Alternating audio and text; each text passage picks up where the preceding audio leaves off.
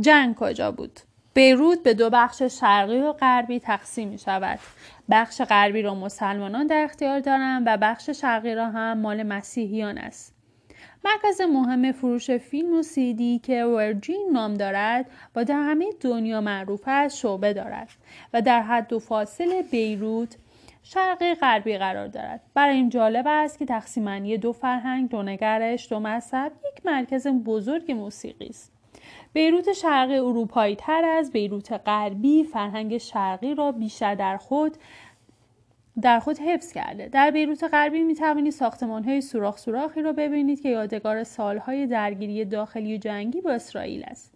اما عجیب اینجاست که این مردم برآمده از یک درگیری داخلی یک جنگ خارجی اینکه چنان در کنار هم به خوبی و خوشی زندگی می‌کنند. آنچنان می‌سازند و آباد می‌کنند که گویی از اول جنگی در کار نبوده است. فارسی بلدی؟ توی سفر اتفاقات بامزه هم میافتد. یک روز می‌خواستم سوار اتوبوس شوم داشتم با بدبختی به راننده حالی می‌کردم. که می‌خواهم بروم بیروت یک پسر 22 ساله. که انگلیسی بلد بود سرش را بیرون آورد و گفت که اتوبوس به بیروت می‌رود. توی اتوبوس کنار نشستم بعدم فهمیدم اسمش ایمیل است. وقتی به رسم معمول توریسا از من پرسی از کجا کجایی هستم. گفتم ایرانی؟ با لحجه میان عربی و انگلیسی و فارسی گفت فارسی بلدی؟ من خوشحال و خندم به فارسی جواب دادم دادم آره تو هم فارسی بلدی؟ او گفت no I don't فارسی. من که حسابی خیش شده بودم به انگلیسی پرسیدم پس این جمله رو از کجا یاد گرفتی؟ او لبنانی بود اما در آمریکا زندگی می‌کرد. دوست سمیش یاسی ایرانی بود که آمریکا با هم آشنا شده بودند صحبت با ایمیل راه سفر را کوتاه کرد. او در آمریکا کار برقکشی ساختمان می‌کرد و درآمدش تقریبا دو هزار دلار در ماه بود. کار مشابه او در لبنان حدود 500 دلار در ماه درآمد داشت. وقتی به او گفتم این کار در ایران هم حدود 200 دلار درآمد دارد. سری تکان داد و هیچ چیز نگفت. او یک بار دیگر هم همین را رفتار رو کرد. وقتی یه بحث ما به قیمت مواد مخدر شویان در لبنان و ایران کشید ایمیل چند جمله دیگر فارسی هم بلد بود. چیزهایی مثل چطوری دوستت دارم یکی دو جمله دیگر. او مرام بازی در آورد و وقت پیاده شدن کرایه من را حساب کرد. ایمیل جان دست در نکنند. امیدوارم یک روز جبران کنم. یک دوست دیگر هم از طریق اینترنت پیدا کرده بودم که اسمش نیکولاس بود مهندس کامپیوتر. و هر ماه 800 دلار حقوق می‌گرفت که از این میزان 300 دلار را بابت اجاره خانه می‌داد. اتومبیلش یه جکوار مدل 2003 بود که به قیمت 5000 دلار تقریبا 4 میلیون تومن خریده بود. یک پژو 206 صفر در لبنان می‌توانید با 4000 دلار حدود 3.5 میلیون تومان خرید کرد. آنها 4 میلیون جمعیت دارند و یک میلیون 400 هزار اتومبیل.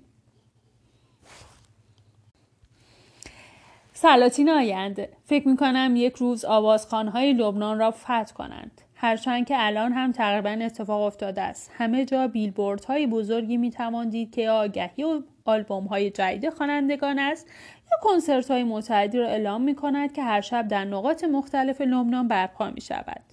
بدون شک امپراتوری بزرگ موسیقی در سرزمین زیتون در, در سیطره آوازخانان عرب است. رامی ایش، کازم الساهر، نانسی اجرام، عمر دیاب، دیانه حداد و چند نفر دیگر. مهمترین این سلاطینند. در هیچ تاکسی اتوبوس و فروشگاهی نمی شود صدای موسیقی را نشنید. در فستیوال خرید تابستانی بیروت. وسط خیابان مهم الحمرا را خالی کرده بودند. قدم به قدم کنسرت های مختلف برگزار می شد. هر کنسرت یک اسپانسر داشت.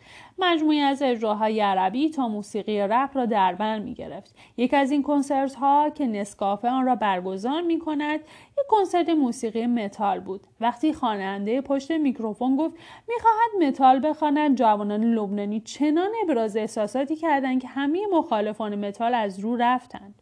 درباره این سفر خیلی خیلی بیشتر می‌توان نوشت. درباره سرزمین رش برانگیزی که آدم دلش نمیآید ترکش کند. سرزمین زیتون موسیقی درستکاری عشق خیلی چیزهای دیگر. من به خودم به شخصه فکر نمی کردم لبنان کشوری باشه که انقدر آدم دزدیدن اونجا معنای نداشته باشه. انقدر جای امنی باشه. برای من خیلی جالب بود. بقیه کتاب ادامه میدم.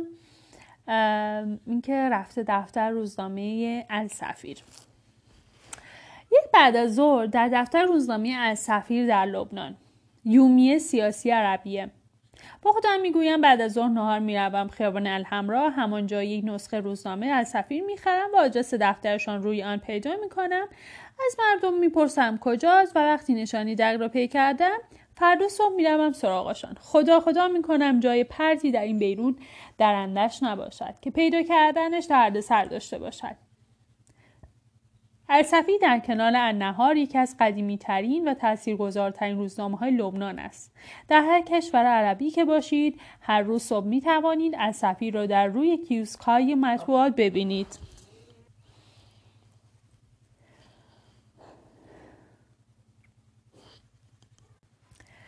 در بسیار از روزنامه های خودمان هم می‌توان اخباری را به نقل از روزنامه از سفیر پیدا کرد. این مهمترین دلیل بود بر آنکه پیش از سفر در تهران تصمیم بگیرم سریع هم به دفتر از سفیر بزنم تا ببینم دفتر روزنامه عرب زبان و شیوه کار کردن روزنامهگان لبنانی چه تفاوتهایی با آنچه در اینجا میگذرد دارد. از کوچه فری در مرکز شهر تاکسی می‌گیرم.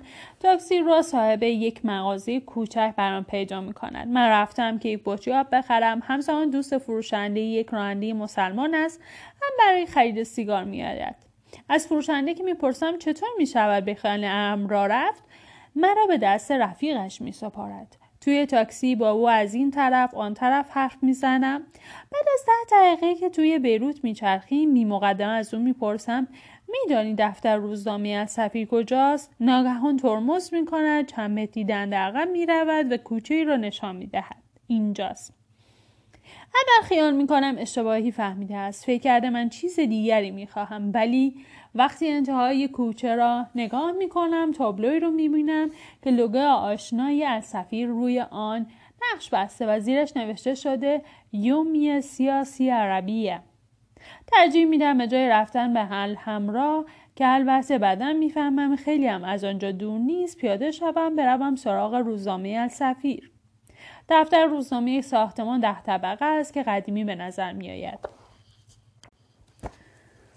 برای نگهبان که کم انگلیسی می‌داند توضیح میدم چه کاره هستم برای چه کاری آمدم. اینجا. او با نگهبان طبقه دوم زنگ می‌زند انگلیسی او بهترد بهتر است و از اینکه می‌بینند من یک روزنامه نگار به قول خودشان اجنبی هستم کلی خوشحال می شود. این واژه اجنبی هم که در زبان عربی به جای خارجی به کار می از آن واژه هاست. اول که به آدم می‌گویند اجنبی آدم می‌خواهد برود توی شکمشان و بگوی اجنبی پدرته ولی بعد یادش میادید که در زبان عربی این واژه اصلا بار معنای بدی ندارد. نگهبان طبقه دوم مرا به اتاقی می‌برد که در آن یک خانم سی و چند ساله پشت کامپیوتر نشسته است. قصه چه کسی هستم چرا آمدم را تعریف می کنم و کارت ویزیتم را به او می دهم. صندلی تعارف می کند و می نشینم. اسمش تهلاست. و چنان که می‌گوید یک خبرنگار ساده از کار سرویس های مختلف را ردیف می کند. او فرانسه را مثل دیگر لبنانی ها به خوبی صحبت می کند. اما به سختی می توان منظورش را به انگلیسی بگوید. اما به هر حال به من میفهماند بهتر است برای گشت زدن در دفتر روزنامه بعد از ساعت پنج بیایم. چون اغلب خبرنگاران معمولا ساعت پنج شروع به کار می کنند. اینجا یک کار کاملا شبیه ایران خودمان است.